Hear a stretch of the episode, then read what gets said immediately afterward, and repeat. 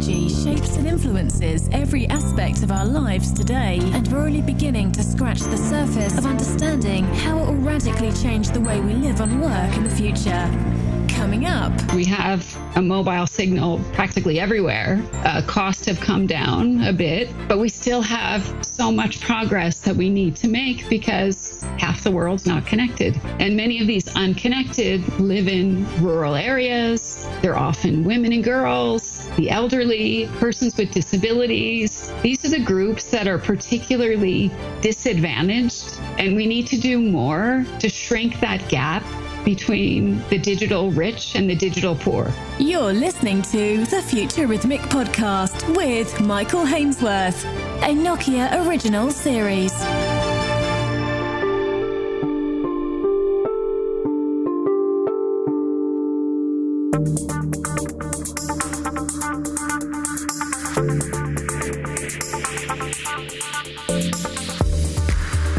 Telecom Day marks the founding of the International Telecommunications Union in 1865. But also, every year since 1969 has celebrated the advances the industry has brought to society.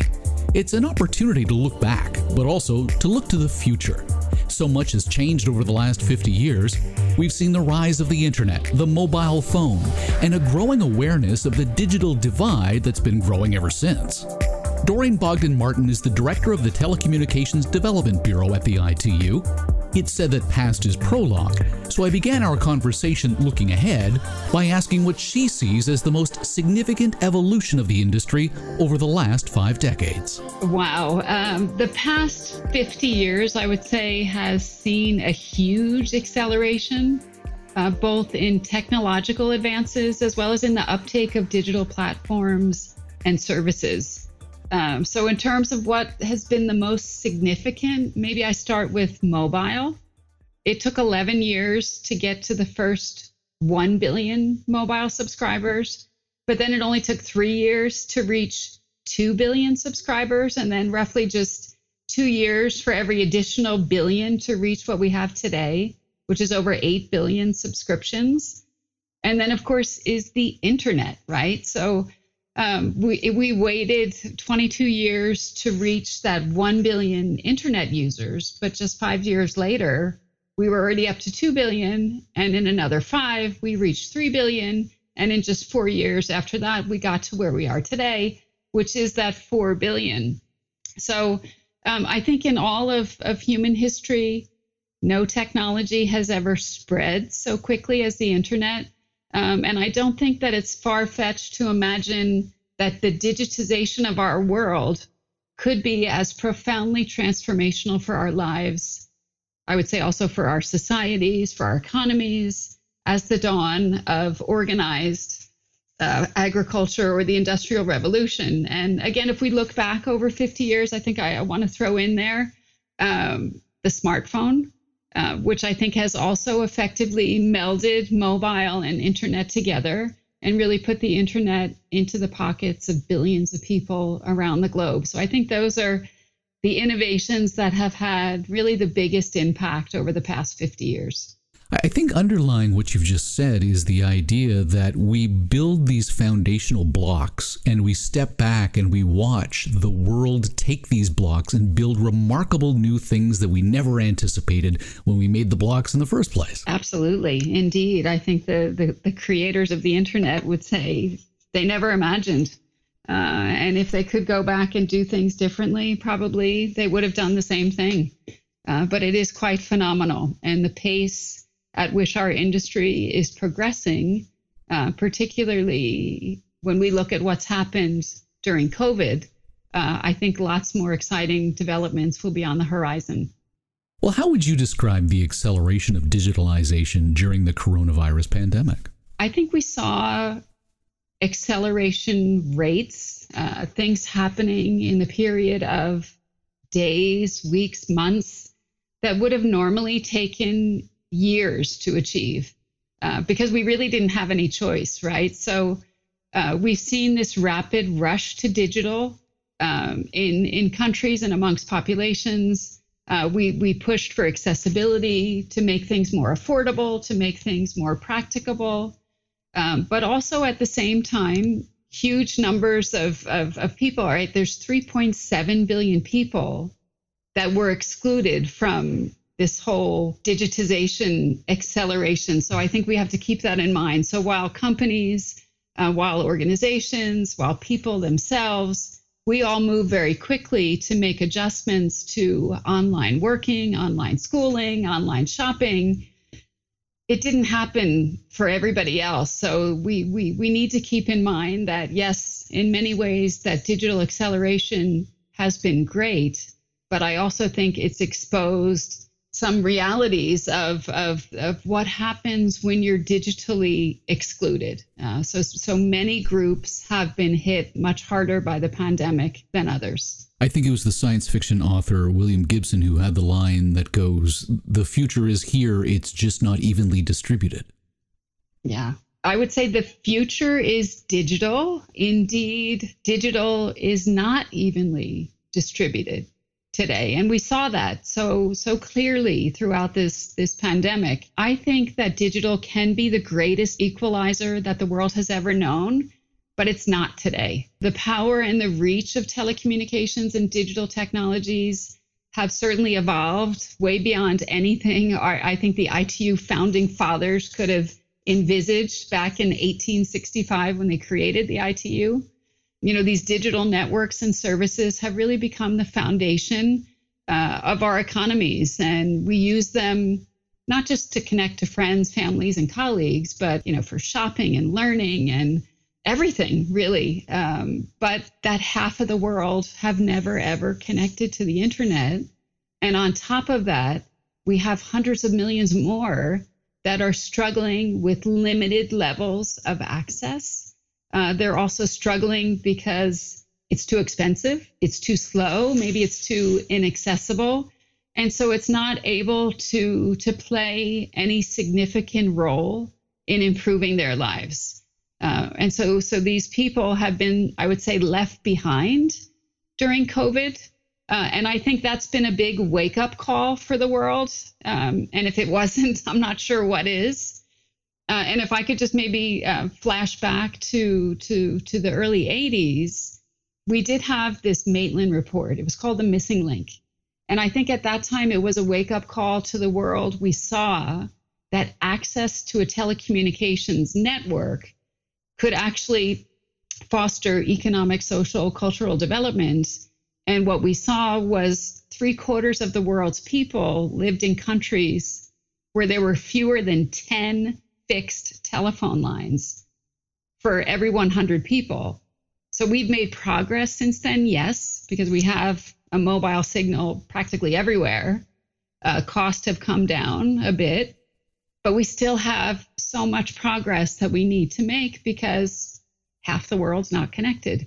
And many of these unconnected live in rural areas. They're often women and girls, the elderly, persons with disabilities. These are the groups that are particularly disadvantaged. And we need to do more to shrink that gap between the digital rich and the digital poor. Well, the ITU states its purpose is to connect all the world's people wherever they live and whatever their means. So, how do we more evenly distribute a connected future? Yeah, that's a great question. And it is our mission from back in the day of uh, of the telegraph, right, in 1865 when uh, when when we were created. Um, and I think we can do we can do much more. I would say first starting with governments. Uh, we have a multi-stakeholder membership. We have 193 member states and 800 private sector companies, academic organizations, civil society. I think to to to bridge that gap and to connect the world, we need the governments to set the right frameworks. We need those enabling regulatory and policy frameworks. We need the governments to take that leadership role. We need public private partnerships because governments alone cannot bridge the digital divide on their own. And so we need those partnerships in place. We need the right financing models we have estimated that it will cost some 428 billion uh, to connect those 3.7 unconnected by 2030. Uh, but I think there's an urgency now as a result of COVID that we really can't wait. We need to get going now to work faster and harder to redouble our efforts, working with all stakeholders to close the gap. Well, the crisis is giving governments worldwide an opportunity to throw a lot of money at a lot of issues made apparent by the virus. Which countries stand out in their policies towards closing that digital divide? Yeah. Well, I think unfortunately, a lot of money is exactly what many countries don't have right now, right? I mean, we've seen the economic toll uh, on on governments. We've even seen a a big toll on our own industry. Some have made out well, others less well. Uh, you know, I think that that COVID has taken a pretty big toll on the public purse. I would say, uh, in terms of of lost productivity, loss of taxation revenues, and all of these other things. Um, and as long as the virus continues to, let's say, circulate and mutate, there remains a lot of uncertainty, which means that it's hard for for many governments to embark on new initiatives like large scale infrastructure projects. Um, so I think ramping up on digital infrastructure rollout and building human capacity, because that's another key piece. It's not just about the infrastructure, it's also about the digital skills training that needs to be put in place. And I think those two pieces are essential in protecting nations from what we might call economic long COVID.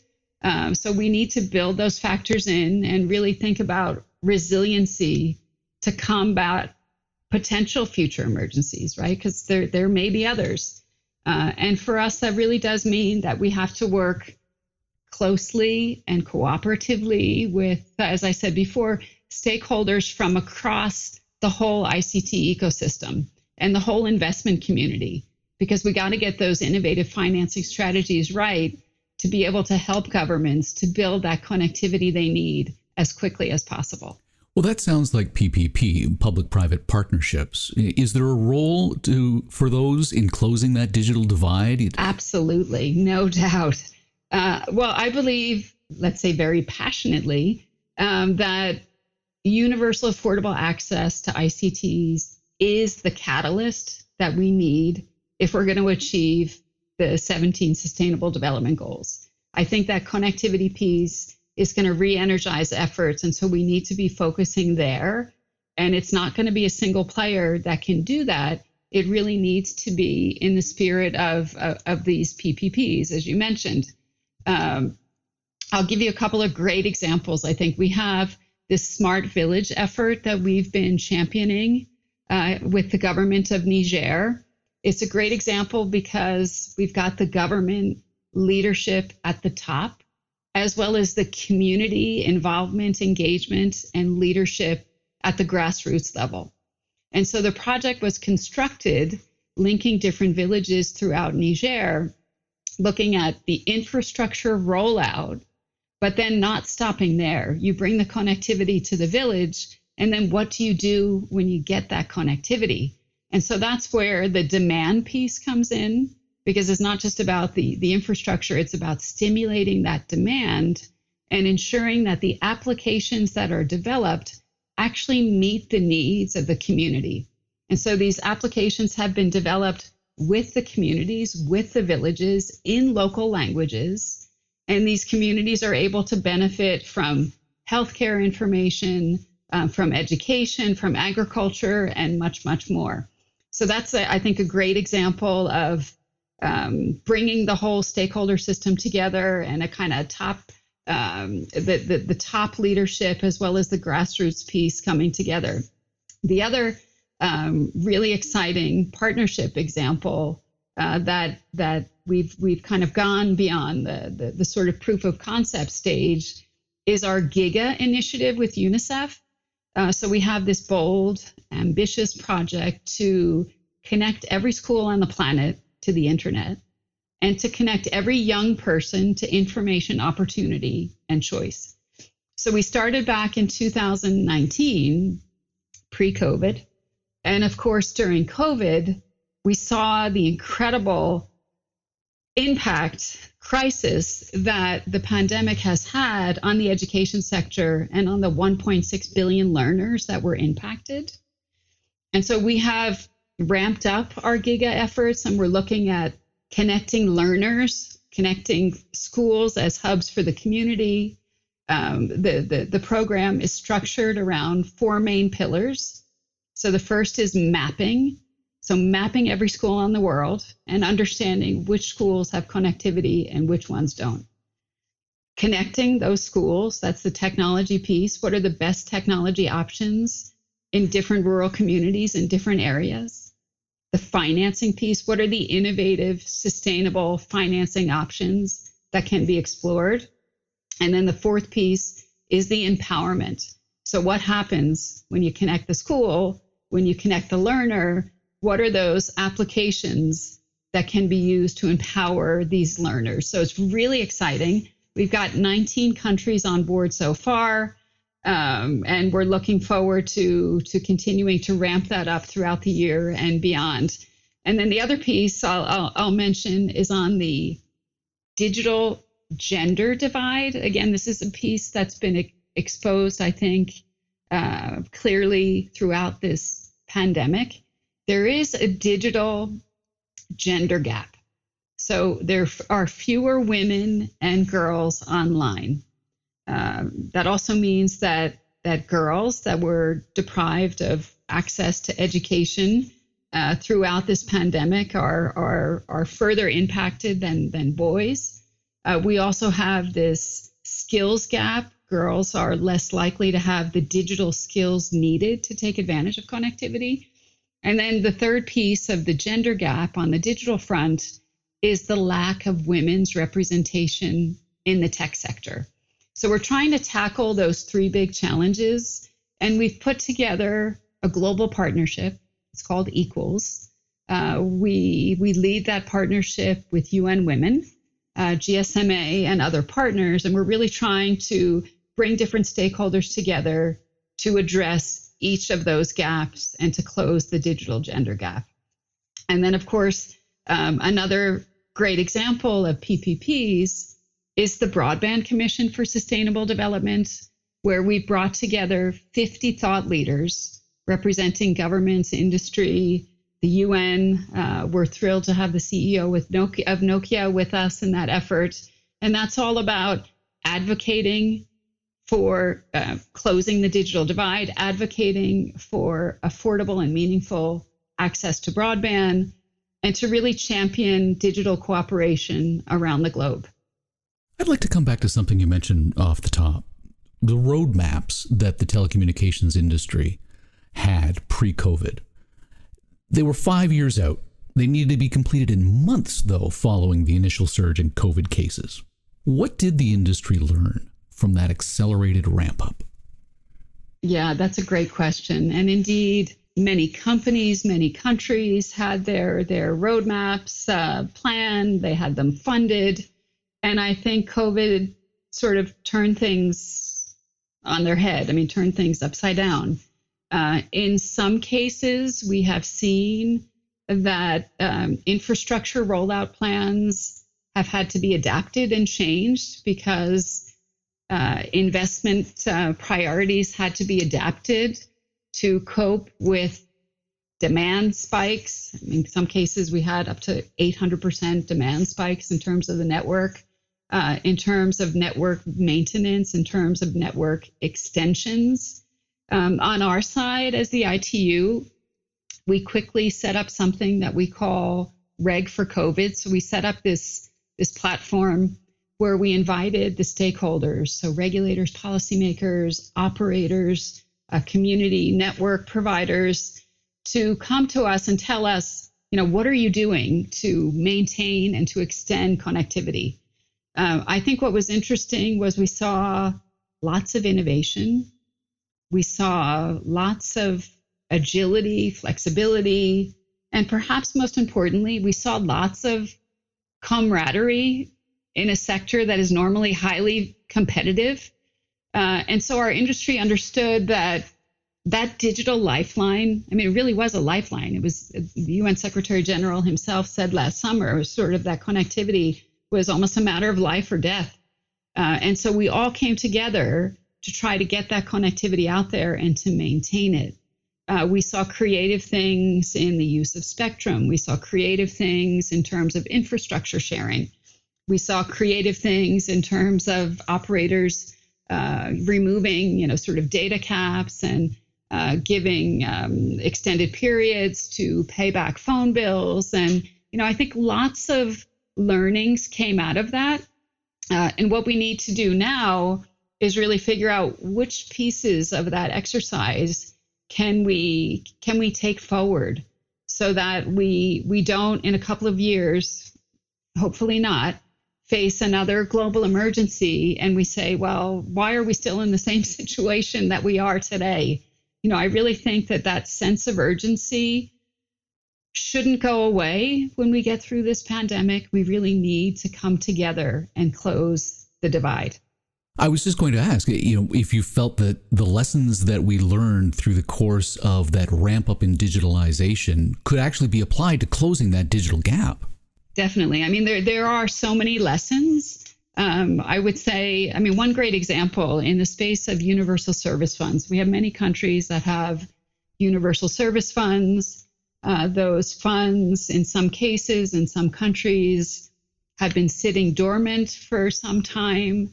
Uh, it was great to see many countries access their funds, use it to connect schools, use it to put up uh, Wi Fi hotspots in, in, in, different locations, uh, to be able to use it to digitize things that weren't digitized before.